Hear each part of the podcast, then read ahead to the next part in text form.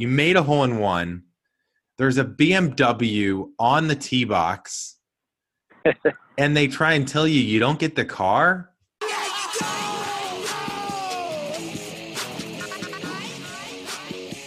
And we are back for another Par Train, guys. This is a good one. I'm one of your co-hosts, Evan Singer. And I'm your other co-host, Matt Serman. How we doing, guys? Thanks for joining us, guys. If you're new, the Par Train is all about using golf as a platform to help you live a better life, or at least make it a little less frustrating than the game of golf can be. Learn how to get better and achieve peak performance on and off the course from PGA Tour pros like we had today, best-selling authors, CEOs, coaches, and many more. We'll get to our conversation with Chris Naegel, Tour Pro on the Korn Ferry Tour right now, um, has played on the PGA Tour as well. In a second, but let's start with a word from our good friends at Yes. Super Speed. Yes. Matt, I know this is something that you have put a lot of focus into because, you know, the guy shoots low scores, but you don't really hit it that far as the average guy. So maybe you can No. talk about, you know, the importance of distance for you and how super speed golf could help you. Well, super speed golf has changed the game for me. You know, Okay. I mean, it's got it, it's it's made me even a, a better player. I don't think you can ever actually will ever be able to catch me because I'm I'm hitting it farther now, right? You know, I, I've got launch. I never had launch before. Oh, you have launch So- now. I have launch. Yeah. Okay. Never heard you say it like that, but okay, the guy's Yeah. got launch. Yeah. All right, go on. Well, I mean, let's be honest with you. I mean, who wants a need for speed? You know, it's this is proven this is proven stuff, right? So I mean, I mean, Since 2014, Matt, Super Speed Golf has been at the forefront of training distance by, provo- by providing simple, easy, and effective ways to increase club head speed for all players, even you, right? yeah, yeah, and yeah, it's no. based on scientifically proven concept of what they call overspeed training. And so each super speed set comes with three specifically weighted clubs, all designed around the weight of your driver. And by Yeah. following the online protocols, they've got good videos to help you understand how to do it. You'll see a substantial, not a little increase, a substantial increase in club head speed. And each session lasts eight to 10 minutes. And You do it three times a week. it's So great. it's super easy. The other thing that we haven't said is that's the the main super speed system. There's also a super speed C that's less than 200 that's less than 100 bucks. So that's also an option for you guys um, if you want to kind of dip your toe into the system. So you know if Matt's Right. distance gains aren't a good enough uh, validator for you, Super Speed also has more than 700 tour pros and thousands of golfers around the world that Well- use this. So if you want to get started and start hitting the ball longer, visit superspeedgolf.com and enter the code PARTRAIN, all one word, for 10% off your purchase. Right. You're welcome. Well, I'm chomping at the bit here because my first session I picked up a couple miles per hour in my swing, and as we discussed with our guest tour player Chris Naegel, the more fairways you hit, the longer you hit. I hit those speed slots. Mm. You know, I you know you're hitting it high and far, but it doesn't go, really at the end of the day, we're hitting it about the same because my balls actually run out, or your balls just kind of plug right in the rough. So It is a great super speed is really helped there, and just wanted to give that context for our listeners. Yeah, I appreciate that. That's actually a really good point and something that really stood out from what Chris said is people don't talk about how when you start hitting more fairways, your ball's going to go farther, right? And so Point case. I mean- thanks thanks to super speed. Chris Chris Naegel is I think I was really excited to talk with him because I think he's a story that ever, a lot of people can relate to, right? He's a plus 8 handicap, right? And people wonder like how could a plus 8 not be like tearing it up on the PGA Tour regularly, right? But these there's so many unbelievable players and Chris is one of them. Yep. Right? And so he's been on the Korn Ferry tours, he's been through the grind of the mini tours for years and in 2018 made the cut at Shinnecock Hills in 2018 US Open. And we talk a lot about, you know, his evolution, the journey, how he plays his best golf, you know, the trends that you guys can maybe pick up on. What what are some patterns that helps him play his best versus not? Common mistakes amateurs make versus pros. Uh, we get into a lot of interesting things. Not to mention, uh, it was really interesting when we asked him we gave him a long list of players and we asked him what do they all have in common. He didn't know that I was just reading off players of, that he beat in the U.S. Open. So it's really interesting. It's funny to see his reaction to that. Yeah, I mean he's he's been out playing on the mini tours for 15 years, you know, and but you know he's made Korn. He's, he's been playing a lot of Korn Ferry events, so he's he's continued to improve. But it takes it takes years for these guys, and you know I think people need to understand, like our listeners, you know, there there are so many unbelievable players in this world, and you might might not even know who they are because Yeah. you know their fate can be changed overnight. One Right. big tournament, one big cut. So um, I thought it was a, a great conversation and a look in. And look, next year you might see him on the tour. He's Yeah. that good. Plus eight handicap. Well, Shot everything. 63, 65 a couple week, couple months ago. And Yeah, he won a few Iowa. months ago, Iowa. Wait, I mean, 63, 65 guys. Yeah, he says something a lot about how to be aggressive and conservative at the same time that I think will really help you. Um, and not to mention, you know, what he's saying about how his driver is getting straighter. I wouldn't be surprised with his length and the fact that he's such a good putter and chipper that we're gonna mo- mo- a lot of people are gonna know his name. Uh, I mean, this maybe as soon as next year. sure hoping so. All right. Well, thanks for joining, guys. If you don't follow us on the socials, follow us at the Par Train on all the channels and uh, give us a review on Apple Podcasts, wherever you get your uh, your podcasts. And thanks for listening. As always, we will see you guys next Sunday. Thanks, guys. Yeah. Chris, you know, we were just talking off air.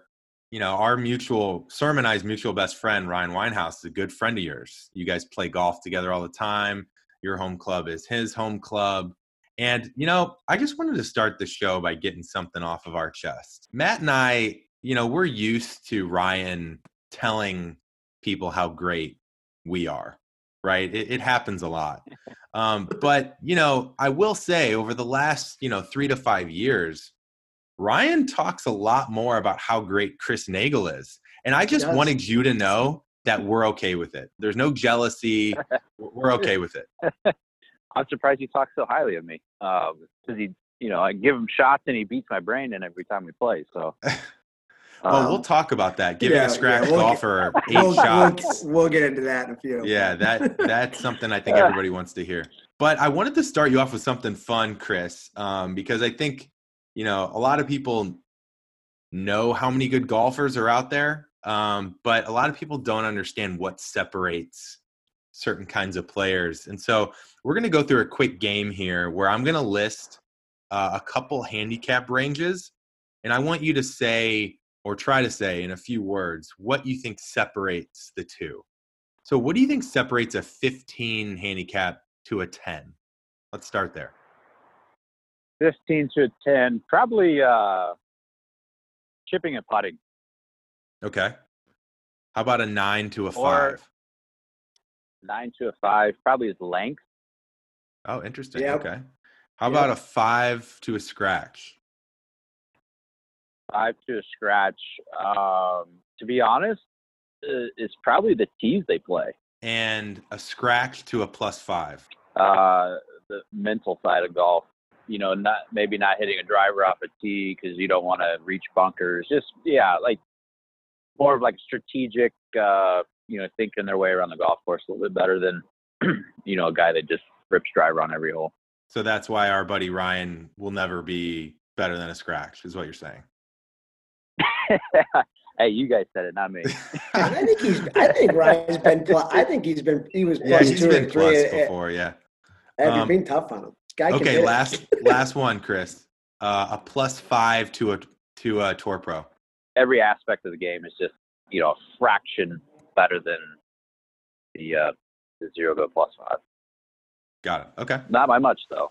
Yeah, I mean, th- what that tells me though, Chris, is that you would think there'd be huge gains and gaps between these, but they're really not that big, right? It's a couple less penalty shots here, a couple more made putts, better mental game around the course, course management. Suddenly, you go from a five to a scratch, right? Where a lot of people see scratch as like this really tough place to get to. Exactly. I, I always tell people they're they ask me what separates you know guys each week, and I say, well, if you look at it this way, if you and I are playing and we hit the exact same shots and we play the exact same way, but you make one more 15 footer than me each day, you beat me by four shots. And that's only, mm. that's one 15 footer. Yeah. And that's the difference between like 10th and 35th. Right. I remember Adam Long told us that a few weeks yep. ago, right, Serm? He said he yep. he missed out on the I think it was the FedEx Cup playoffs by one shot to Billy Horschel. And he says now that is a great way to keep him focused throughout the week, even if it's a 35th, right? Because he knows that one shot could mean the difference down the road. Absolutely, 100%. Well, Chris, obviously we talk about our buddy Ryan Winehouse, and Ryan's a great player, but you're you guys are playing a money game together, and you give him shots, right? So one, is he taking them? I want to know if he's taking those shots, but two, like oh, you know, what's it what's it like when you play with a lot of great players and you're giving them shots, but at the end of the day, you're playing for money. You're kind of you're always looking to get better, to get the juices flowing. So yeah, he's taking them, and it's criminal. Let me tell you. um, it actually I don't mind giving all the shots because it kind of it gets it gets me my juices flowing and gets me like okay I'm gonna have to play great to beat this guy. You know, not necessarily Ryan, but anybody I'm giving shots to, I have to play great to beat him, and it's a challenge. Um, right. Where right. if I go out, I'm just kind of playing, and you know, there's nothing on the line. It's to be honest, it's I'm probably better off not being out there because I'm just kind of going through the motions. I need something on the line. Um, I've played it played golf too long to where I have a hard time going out and just playing by myself. Like that's not fun to me. I got to play with somebody for something. And at the end of the day, you know, if I lose a hundred bucks, I'm fine with it. If I win a hundred bucks, I'm fine with it. It's just, yep. I got to have something on the line. Oh, no doubt. And is it true that you have made more double eagles than hole in ones? Uh, I have the same. I got four on each. The same. Oh wow. That's unbelievable. Should double eagles get more credit? I mean, you got to hit two really good shots to get it in a row. And they're longer. I don't know. It's a t- that's a tough call. Yeah, okay. I once started a tournament with a double eagle, so it could only go down from there. oh my god! Wow, I yeah, thought starting a tournament with a birdie was tough. That that's real tough. you just, you just got to walk off the course after you make. Yeah, we prefer right? starting on the par train personally. Chris, I, I'm really fascinated um, about the weekly process. A lot of people know there's the Korn Ferry Tour, PGA Tour, but um, what Adam Long was starting to talk about a few weeks ago was he struggled with his biggest challenge was getting worried about getting opportunities. Every week he wasn't sure if he would make it into the field, right? And I just want people to try and understand what your weekly process is, right? How many events you have slated and that you're locked in for, how you find out if you're going to get in, the things you have to do to try and get in, right? I just want to talk about that a little bit. Yeah. So, like, I don't remember the years, probably 2012, 13, 14, I don't know.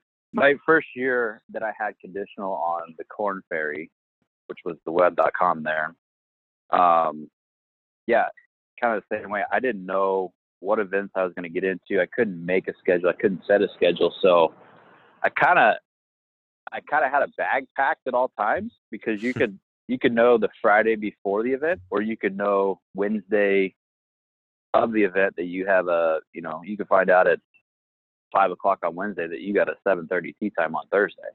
Mm. Um, and so you go to PGA Tour links and you kind of there's you know the alternate list and categories of how guys get in. So you kind of have like a sense.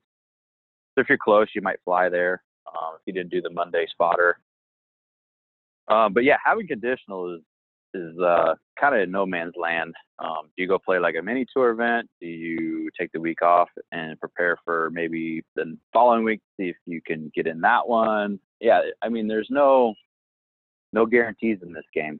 Um, so yeah, it's you gotta be prepared at all times. But then again, I don't know. You don't want to like over practice and you know peak before you can get in those events. It's an ever changing game. I'm, as you guys, you know, I'm playing it. You, you know, you never have the same shot twice, kind of thing. So it's kind of every week's different.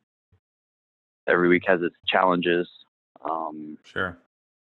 Yeah, it's just kind of it's all over the board. If now if you have guaranteed starts, like you know you're full member of the tour, you kind of set your schedule and you know, okay, I, I play good at this course. You know, this course is maybe super tight and short. I don't particularly play good at this course, so I'm, I'm going to take that week off and recharge the batteries. Um, right. Yeah, there's all, all kinds of. I mean, you could probably sit and talk just on this for about an hour.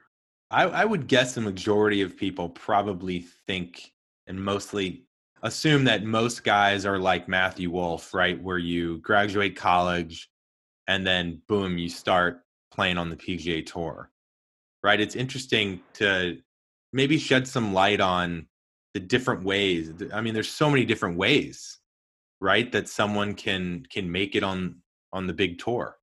Obviously, you hear there's a there's like one guy every year that does that, and that's about all you hear about, and yeah. that's you know few and far between. Everybody else has got to go through the Q school or play their way in. Um, you know, get on a roll where they finish top tens or 25s and accumulate enough points or dollars to gain access for the remainder of the year. But yeah, I mean, obviously Matthew Wolff's a special player, and you know, it's kind of like Rickie Fowler and a couple of those guys um, kind of come out and you know make their uh, you know make their mark kind of right away. But the majority, 99% of the guys have to you know grind it out, go through you know, playing a mini tour for a year or two, and then Korn Ferry, and then maybe lose their status, and then back on Korn Ferry, and um, yeah, it's there's so many different avenues. Um, you see, like this year, uh, Will Zalatoris, I am not sure if I pronounced that right. He, uh, you know, he's having a banner year on the Korn Ferry Tour, and gets into a few of the regular tour events. Um, plays well in the U.S. Open, gets them into I think an off, you know, opposite field event, and now he I think he's like one top 30 away from getting conditional status for the remainder of you know this season coming up. So there's many different ways of doing it. It's hard. It can be done though.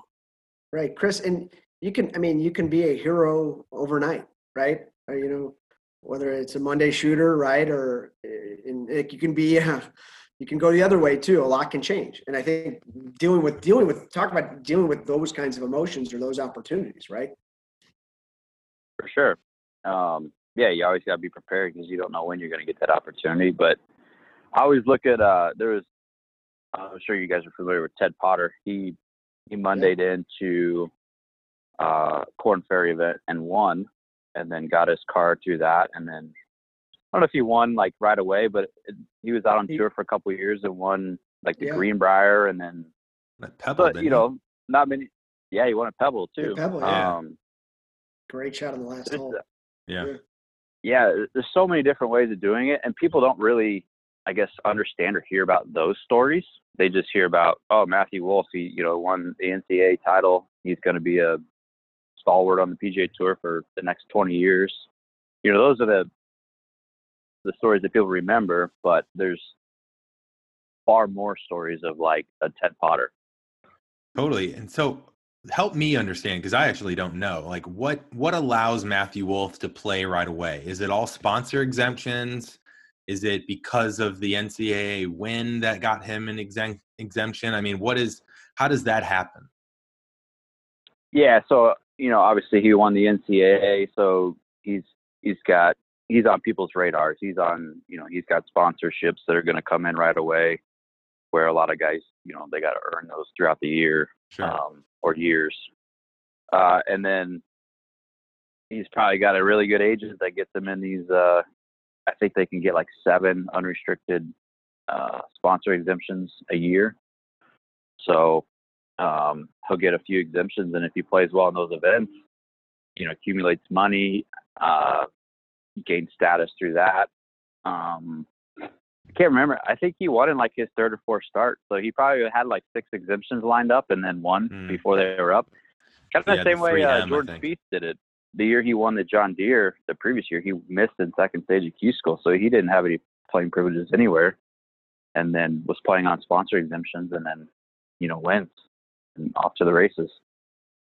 So what how what is your mindset then because i could see it going two ways right you could either go from the mindset of this is really exciting because i just need a shot right? I just need one really good week that can then propel me into another good week and suddenly I've got conditional and then I can get full status or get a win and it propels me here. But then on the flip side, I would think that that would be really easy way to press because now you're almost trying to make the most out of every opportunity and force it because there's so much opportunity with one top 5 or win. How do you balance that? What's your mindset week to week to make sure that you're loose but you also know the stakes? Yeah, that's a great question. Um, it's it's so cliche, and you know, you just try to hit one shot at a time. Uh, easier said than done. Um, for me, i've put myself in that situation before, so I feel like I can do it again. Um, yeah, I've pressed. I've you know, I've played loose when I had conditional and got you know status for the remainder of the year on the Korn Ferry, and then I've also, you know, kind of knew it was at stake and and not choked it away, but kind of played tight and didn't get like this year in Chicago. I knew I I need top 25 to get in the next week, and I, you know, I just so it was just off, you know, that last final round or whatever. I just knew it wasn't everything wasn't there. It was off. I was playing tight, and I, you know, I didn't get in that top 25. So I've experienced both ways, I guess.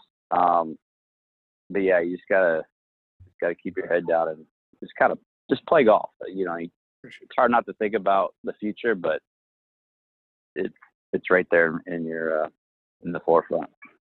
For sure. Well, well Chris, I mean, you, you've played some incredible golf over the years, and being on the Korn Ferry Tour, playing in majors, and and like you just kind of said, there's there's ups and downs like any career profession, but professional golf is certainly unique, and, and you've been doing it a while. So talk about talk about your support system, your family.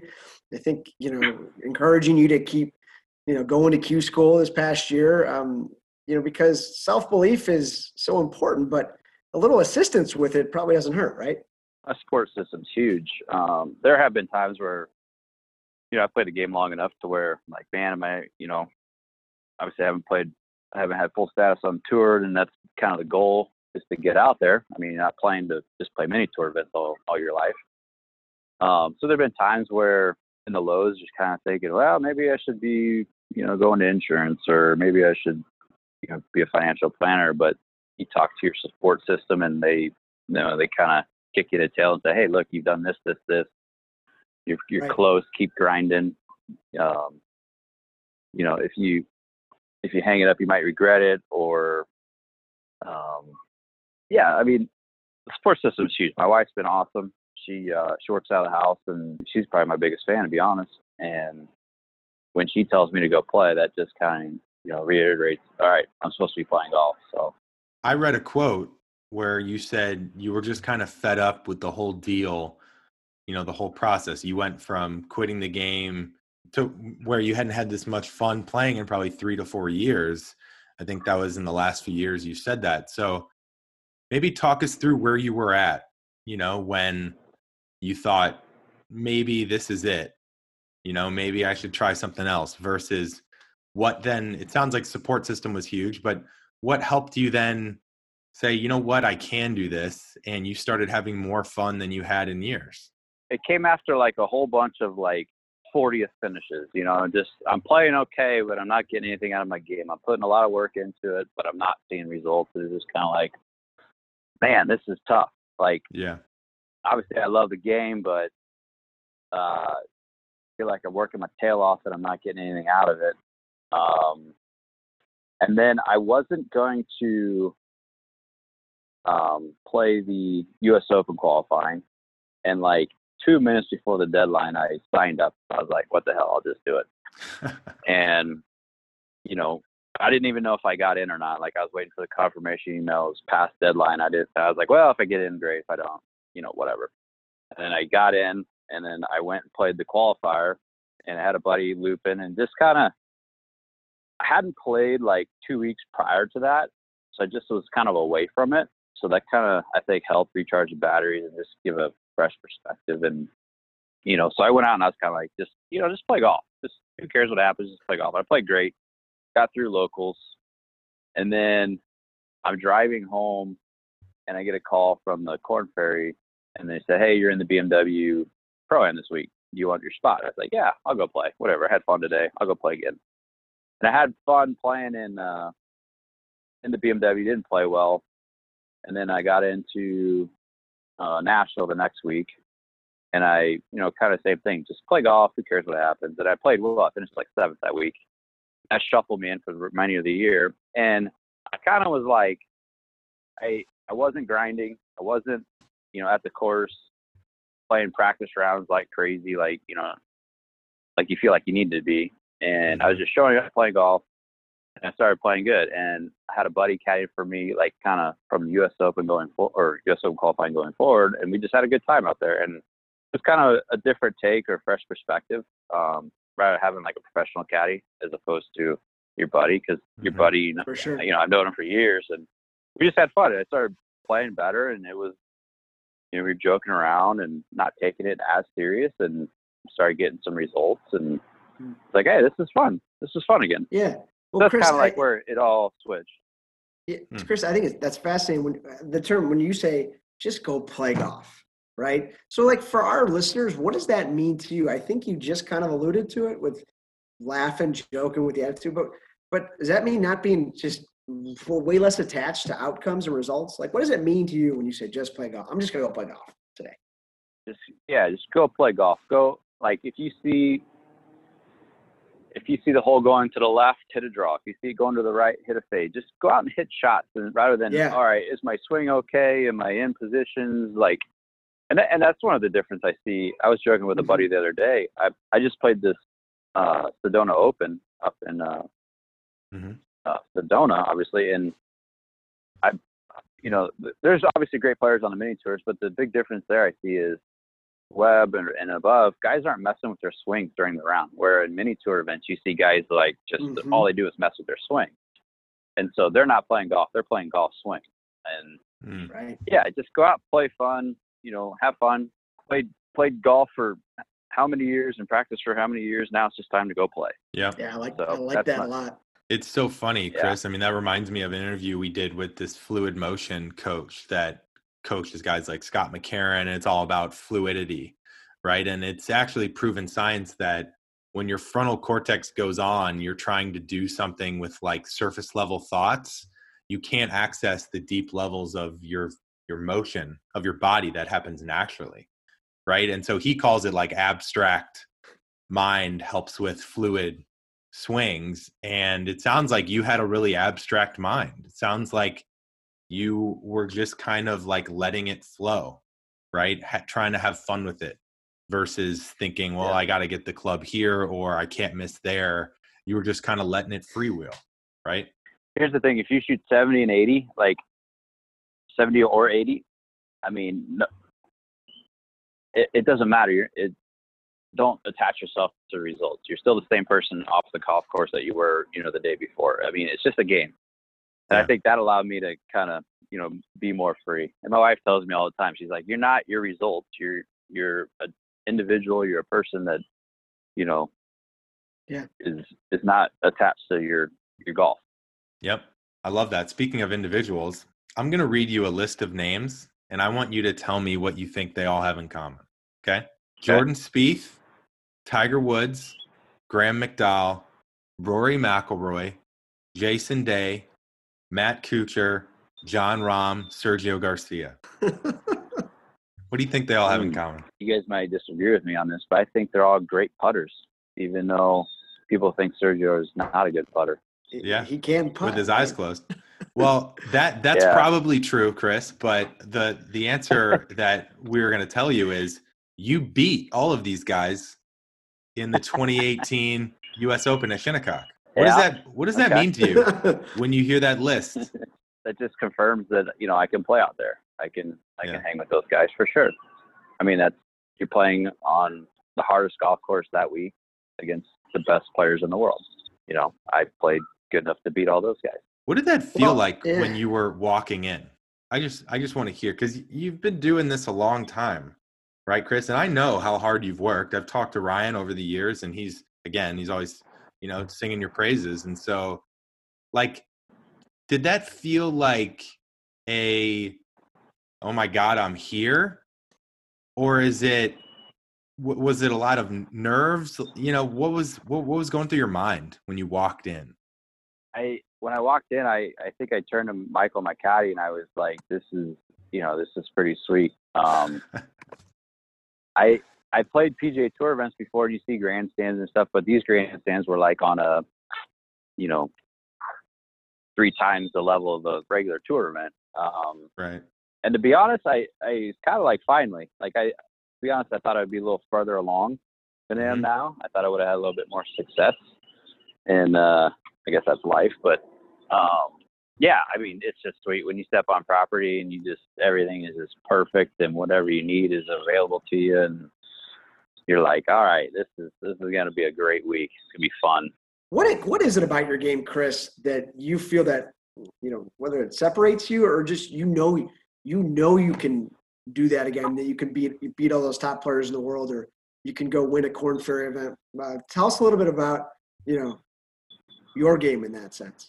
I feel like I'm kind of the opposite of uh, people are like, oh, well, chipping and putting keeps you know guys from being successful on tour. Well, I feel like that's probably my my strength. Like I have length, um, but I'm Yeah. not necessarily the best like hitter of the golf ball. I'm not best, you know, I don't drive it the best or whatever, but I can chip and putt. I think that week at the Open, I was in the top ten of chipping and putting, um, and I was like one of the last in fairways hit. So you know, to make the cut in the U.S. Open, driving it, you know, sideways was kind of fun. But um, yeah, I chip and putt. I think exceptionally well. Um, I don't hit it as great as maybe you know, like Sergio Garcia. I I think he's a good putter, but he hits it so good that he So gives himself so many yeah. chances. Right. So people are like, well, if he doesn't make every putt, you know, he's a bad putter, but he hits so many greens, so Sure. he has a lot of chances. I just want to hit Um, on what you just said about you. I mean, you went into the week, right? First major with your buddy on the bag, and you said, This is going to be a great week, right? I just want to talk about that mindset. Was that a different mindset than maybe, you know, a Korn Ferry event or an event you played before?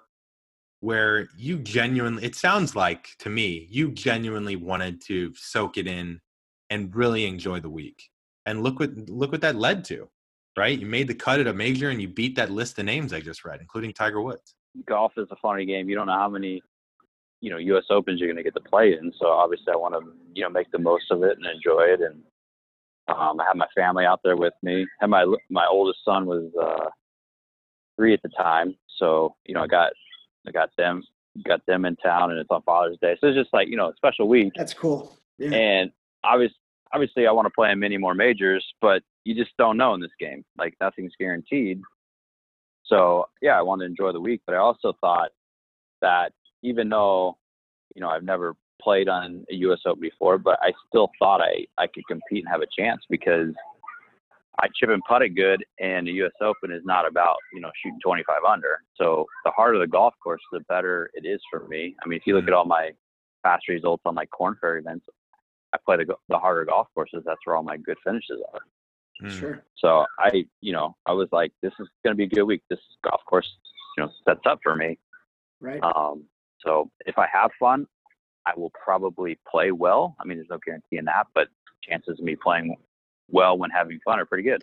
yeah and something you said at the beginning of the week was you're going to be super aggressive to conservative targets the front third of the greens look good to me maybe i think this is actually a really interesting thing that a lot of amateurs could benefit from what is what does super aggressive to conservative targets mean to you Yeah, like you're you're not necessarily hitting at every pen, um, but your target that you pick.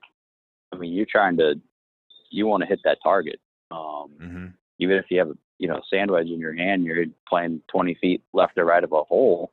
You still gotta like, you know, bear down and pay attention to what you're doing because if you just let up for a second and you know like oh I'm just gonna kind of whiff it out there to the right, well that whiff's gonna not end up in a great spot. So you gotta you gotta be aggressive. You gotta you know make sure you're have some purpose behind the shot. Well, all right, Chris. And being aggressive takes moxie, right? It takes confidence. Sometimes you just can you can be a little afraid to be aggressive. So managing that right around big targets or conservative targets um, is the way to do that, right? To free up your mind because you've got to make swings that, you know, like you said, have purpose. Yeah, it's kind of like if you, you're laying up on a par five, like a lot of people, they just grab their six iron and they just kind of hit it down there. Well, a lot of times they hit it in the rough because they're not paying attention just, to what they're doing. Mm. Sure. You know, and when you lay up, you got you got to lay it up in the fairway. Like there's a there's it's a, the worst feeling in the world. yeah, right. it's not a good feeling. Exactly. Yeah. I mean, but, yeah, you take one shot off and it can cost you. But I think sure. that's really important. To me, not a lot of people talk about that because just because you're aiming at the fat part of a green or the middle of the green or you're hitting a hybrid off of a tee or a you know a fairway wood instead of a driver, that doesn't mean that you're not going after it, right? You know, I, th- I think a lot of people associate conservative play with laying it, it's back. just yeah, laying back, kind of Guide, nice and smooth, it. guiding it. Where yep. I think, th- I think this concept, I'm going to take it in my own game. I think you know, going back to our conversation around like what separates these handicaps. I bet you that if someone played to conservative tar- played aggressively to conservative targets, I bet you a lot of nines could get to a five. Yeah, okay. absolutely. I, I think a lot of them just don't know. Like you know, they're like, "Oh, golf, you got you got to hit it every pin to make birdies." No, you don't. You, if you if you take if a pin's on the right and you hit it 15 to 20 feet left, you know, to all the right pins and vice versa to all the left pins, you always have a putt at it rather than you know if you miss right and you get a chip like you're gonna you're not gonna make many chips but you can make some putts like it's just a chess game i'm interested really you know what you're feeling out there and when, when you're playing your best golf in terms of you know do you have is there one key physical thought that you like to bring with you or really sticks out when you're playing well and is there one key mental thought um, that really stays with you and then kind of makes you unique i'm curious because i always had that or when I was playing my best golf in college. I kind of think about that now and try to go go back to it. But I'm curious. I'm not like a a Bubba Watson. You know, I don't curve the ball like him. That but. Yeah. when I'm when I'm playing my best, I'm curving the ball one way or the other on every single shot. When I start trying to hit mm. it straight, it's kind of when I get a little a little off. Sure. Um, but if you know if I'm trying to curve it a little right to left or left to right, it kind of like in the process. All right, I need to. What do I need to do to make this ball start at that tree and kind of curve over to this bunker, kind of thing. That's mm-hmm. that's when I'm playing my best, and that that kind of goes back to I'm not getting mechanical with my swing. I'm just I'm just trying to tell myself, all right, I need to just slide this ball a little bit here and there. Sure. Um, and You're then really like a swing thought. Shots. Right. Yeah. I mean, it's a feel game. Even though it's mechanical, it's your your feel is gonna is you know going to outweigh your mechanics if you're if you can get it going that way. Um, but like a swing thought that I've used all year this year is I try to keep my back to the target just a touch longer, a little more mm-hmm. patient. Mm-hmm. That way I don't kind of come up out of the shot, and it's been good this year. So I've rode that um, all year long. It kind of helps just wait on it so you can actually be aggressive, right? I think yeah, so many hit it from the offers, inside. right? You know, you don't wait on you don't wait on it. You can try to be aggressive, but it's going to go ways you don't want to. You know, right? Um, right. You, you, certainly high right. Well, but, but you know, as we kind of talk about how you when you're dialed in, like Chris, I think you won the you won the Iowa Open a few months ago. Uh, yes. And you blitz. I mean, you, you really blitz the field, 63, 65. And Chris, talk about talk about that. I think that was in early August. It's very common, you know, for all players, especially you know even good players to to to shoot a great round, but not back it up. Sometimes it go completely the other way. So you fire 63. What was your mindset like on the range that next morning, and and you found a way to continue to play loose and free and fire a 65? Yeah, um, just I mean, golf's weird you know, one day you feel like you're on top of the world, next day you're like, I'm quitting because I feel like I've never yeah. played the game. It's just you're right. You know, there's so many different factors. Like you could sleep weird and your body doesn't loosen up, or oh yeah, you know whatnot. But but like for me that week, uh, I just drove it good. I mean, I feel like the the driver is just as important as a putter now. Like a, a driver is a scoring club. Because if you hit it in play, it sets up the whole entire hole. Like it is a scoring club. Um, yeah, I just drove it great in Iowa, and the course was long and hard. It was, you know, 7,400 yards is right up my alley. Like I said, it's harder to golf course, and it, I drove Sure. well. Therefore, you know, I had shorter clubs into the holes than most guys. Um, but yeah, and I putted good. I always, I feel like I said before, I think chipping and putting is good, is one of my strong suits. So I putted good, and I wasn't like it's kind of what we just talked about the aggressiveness. I never really hit it flags. I just always kind of hit it on the fat side of it, whether it was five feet to the fat side or 20 feet to the fat side. Because I feel like I'm a good enough putter to where I'm going to make a bunch of putts, so I don't need to hit it, you know, three feet to make birdies. Hmm. Love it. So I just drove Yeah. it good and made some made, putts. a, made, a lot, made a lot of birdies.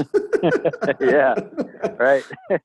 Well, great segue, Chris. I mean, speaking of driving, we were looking at your stats because Ryan's talked a lot about this. You know, Ryan's known Ryan's known for winning back-to-back long drive contests at the Meadowbrook member guest, So- and you're so driving it 30 yards past him every round. Um, so, so in 2013, you averaged 289 off the tee. Uh, 2015, 299. 2016, 310. I mean, And are we, you just and we think you're like at 307 this past year. So yeah. yeah? So Just are you context. are you working with our sponsor, Super Speed Golf, right now, or what? What's going on? I, I I need to get a couple of those sticks for sure. We could help you with that. Um, Absolutely. Well, I- I think he, here's what a lot of people don't, I guess, realize. So you, I got longer, obviously, as the years went on. But as the years went on, I made more cuts, and so Hmm. what happens is, by the weekend, the course is a lot drier. Yeah. So, you know, you're on on Thursday you're hitting it, you know, 300 off the tee, but by Sunday when it's dry, you're hitting it 340. But I wasn't playing the weekends early in my career, so I wasn't getting those long drives on Saturday and Sunday. Um, but I think a lot of it is, uh, I mean, the equipment's changed for sure. Right. And if you hit fairways they go farther. If you hit rough it doesn't it doesn't really roll. So I, i'm a little straighter now. Okay. um and yeah i've i've worked out over the years and i've gotten stronger. So um yeah i my driver is is year after year is getting more accurate and i guess a little bit longer. So that's That's a good thing. you know, one aspect I've tried to work on because it does set up your you know your scoring clubs and in the in the holes. So yeah, driving super important. But straighter means longer. I think you just said, right? yeah, that's that's interesting. Not many people Yeah. talk about that. Obviously, if you hit fairways, your drives are going to go longer. Yeah, and it, and now this you know all the stats they've done over the years is like length is length is everything. Um, you know, guys don't want eight iron, seven iron out of the fairway. They want you know wedge from the rough. 'cause Mhm. It just it makes it easier. Yeah. Don't tell that to Cermak. That'll trigger him. But go ahead, sir. Evan likes to hit it long, but I like to shoot shoot low. Yeah. Um, Yeah. That's a good way to put it. um, well, it, it- it's funny because you know, Chris, we're talking to you kind of really about your game, what you see out of the, you know, when you're playing out of the tour, but you play with a lot of, you know, a lot of our listeners are amateur players and, you know, 15, 20 handicaps, single, all across the board, and everybody's trying to get better. So when you play in these pro ams, or when you go play with, you know, the guys at Meadowbrook and that are just average golfers, when they ask you for advice, what mistakes, you know, are you kind of seeing, and how, how do you, how do you give them, you know, some love around the mental game, or is it the, you know, focus on your driver? Like, tell us what sticks out for you, what you see, and what advice you, you're giving more people than not. Um, yeah, I see. I've seen it all uh, in the program. yeah, I love them all. Uh, yeah, the the slice is obviously like the big uh, the big thing, and it, I the tip I told you guys that I've been kind of running with all year would keep my back to the target a little bit longer. Is you know I guess that could help them get it more from the inside. They got that whole over the top, open up the shoulders, cut across it, you know, send it into the Smith's pool. Um, it, it's hard to give people advice because if it doesn't work in two swings, they like abandon it. And it's Sure. something that needs to probably be done. You know, they need to hit 50 balls in the range and then they would kind of grasp the concept of it. But Mhm. on the course, I, I try not to, you know, tell them too much. Um, another thing I see, I think is funny is when we get on the greens, they don't play greens that are that fast normally. And so they, you know, they're rocketing them by. You know, you have like 10 feet for birdie or par or whatever, and they're like, give, give me a read. And I say, oh, it's a, you know, a cup out right. And then they go and they blast it 15 feet by, and they're like, oh, it didn't move. I'm like, well, yeah, you, you ever seen a train turn left, like going 100 miles an hour? It, doesn't Not happen. And they look at you like, yeah, they look at you like, you know, I'm crazy. You're nuts, right? You're Trust me. Yeah. um, yeah, I've seen it all. Uh, I just the main thing is I tell people I'm like just have fun because I see a lot of people out there and they don't, they don't hit it the way they want to and they get frustrated and mad and I'm like, well, dude, you're out here on a great golf course, the weather's great. You know, you're out with buddies, just have fun. I don't care if you shoot 70 or if you shoot 105, just have Yeah. a good time. That's what it's all about anyway. yeah, Yeah, I think Adam Long said overreacting. Is All the amateurs overreact, Oh. pros underreact. Yeah, that's a great way of putting it. Yeah. That's perfect. These St. Louis guys, I tell you. Yeah, the St. Louis guys are really the top notch. But uh, Chris, we're gonna we're gonna end you on this one, and then we'll get you out of here. I really wanted to talk about this. The Portland Open. You make. Hopefully, I got this right. You made a hole in one. There's a BMW on the tee box, and they try and tell you you don't get the car. And then you finally get a car. It's not the car on the tee box, but you get a two year lease. I'm sure it was nice to get a free car for two years, but you only get a lease? Come on, give the guy a car. yeah, so obviously I'm hey, I'm playing loose in Portland. I got nothing to lose, right? So I'm playing Yeah. loose. Um, the hole before I just pitched in for eagle, um, and then I make the hole in one on the 12th hole, which is a this sweet little par three, like 100, I think it's 158 yards. You know, make this one, and part of me is like, you know, go wild, go crazy. There's there's a beer garden to the right of the the hole. I'm like, maybe I should go over there and buy beers. You know, like what? Yeah. uh, but then I'm like, well, I'm in this tournament now, so I got to kind of focus and stuff. So, but yeah, I made the hole one, got a little excited, not, you know, tried to not overdo it. And then, you know, I looked to the marshal. I said, hey, man, that's my car. You want to, you want to get that thing on a rig for me and haul it back to St. Louis? And uh, so I go up, to get the ball, and there's actually a lady behind the green, and uh, she works for BMW. And uh, she's like, "Oh, congratulations! I work for BMW." I'm like, "Oh, that's sweet! I can't wait to drive the car." And she's like, "Oh, you don't get the car." and so I'm You're like, "Whatever." You're, you're you like, know, I got, excuse I me. got, yeah, I got a tournament to play. So I, so we finished the tournament or whatever, and uh, I start getting all these tweets and texts, "Congrats on the car!" Yada yada yada. And so I learned through the uh, officials that it was just a whole sponsor. You know, it wasn't a prize. And so, you know, I just send out a tweet, "Hey, thanks, but I didn't get the car." And so I get some people, you know, tweeting, "Hey, you should get the car." I get a bunch of texts, and um, I know a gentleman in St. Louis that works for BMW, and he, I guess he kind of he called, you know, the headquarters or whoever he needed to call and got kind of worked out. But yeah, I, the car would have been nice uh, to keep. Um, but yeah, free car for two years isn't bad either, I guess. Yeah, I mean, I would take that. It's just, you know, someone makes an ace, give them the car. I think that's pretty cut and dry. Well, yeah, I, I've never I've never played a tournament where a car sitting on tee is not the prize. Right. See, Either have I. And It's kind of you, I don't know, I'm glad that, yeah, an unwritten rule.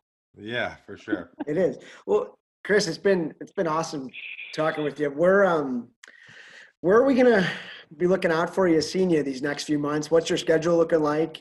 Um and uh for And where 2021 for the end you? of 2020 and 20 yeah, where where can we follow you?